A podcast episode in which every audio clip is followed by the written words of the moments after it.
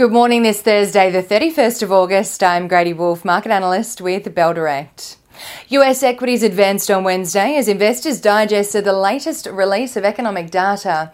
Annual GDP growth in the US was downwardly revised on Wednesday from the previously forecast 2.4% to 2.1% growth.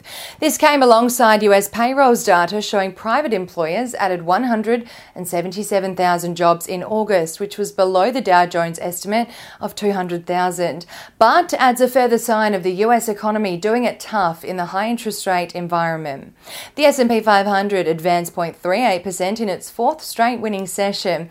The Nasdaq rose 0.54% and the Dow Jones added 0.11%. Tech stocks bolstered the gains on Wednesday after chipmaker and 2023 market darling Nvidia announced an expansion of its partnership with Google. Over in Europe, markets closed mostly marginally lower on Wednesday as investors responded to the latest release of economic data out of Spain and Germany.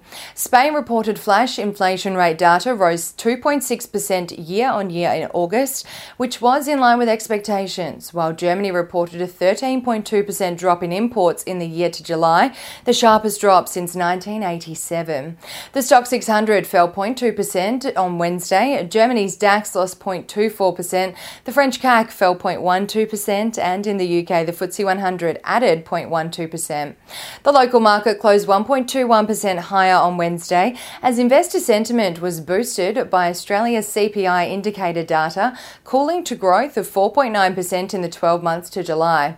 Industrials and healthcare stocks posted the biggest gains on Wednesday, while real estate stocks also rose 1.31% on hopes of fewer or no further interest rate hikes in Australia as inflation continues to cool.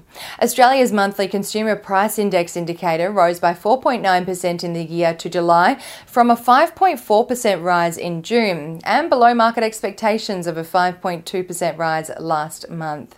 Although it is still above the RBA's target range of 2 to 3%, it is showing strong signs of cooling, which provides support for the RBA to ease its rate hike stance.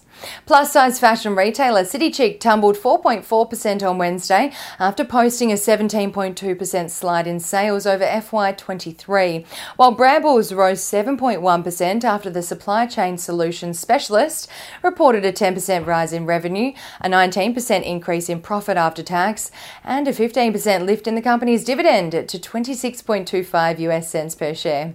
Regional Express, or Rex, released FY23 results yesterday, which sent the share price down nearly 3% despite the company reporting a statutory profit after tax of $14.4 million compared to a loss of $46.1 million in the prior corresponding period. The result was boosted by a $44.5 million contribution from Rex's 50% acquisition of National Jet Express during the year.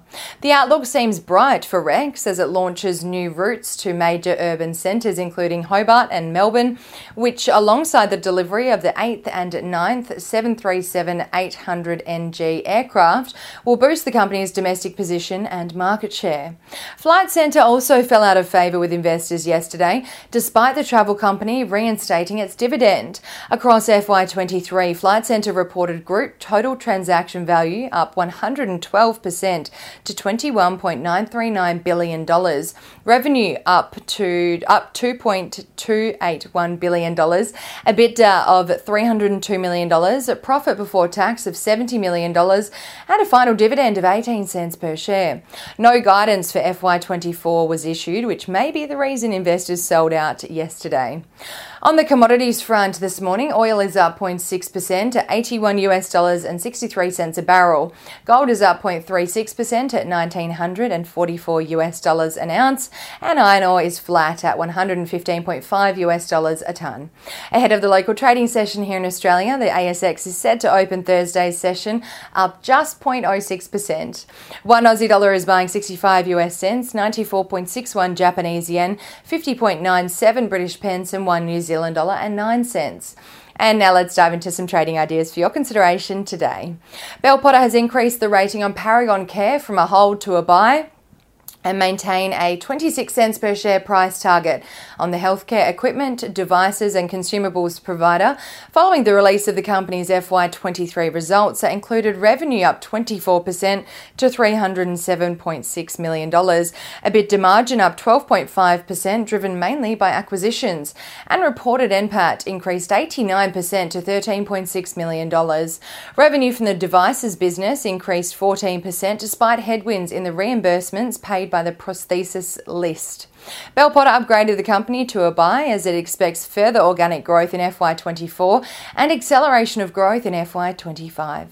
And Trading Central has identified a bullish signal on Piedmont Lithium following the formation of a pattern over a period of 30 days, which is roughly the same amount of time the share price may rise, from the close of 69 cents to the range of 91 to 97 cents, according to standard principles of technical analysis.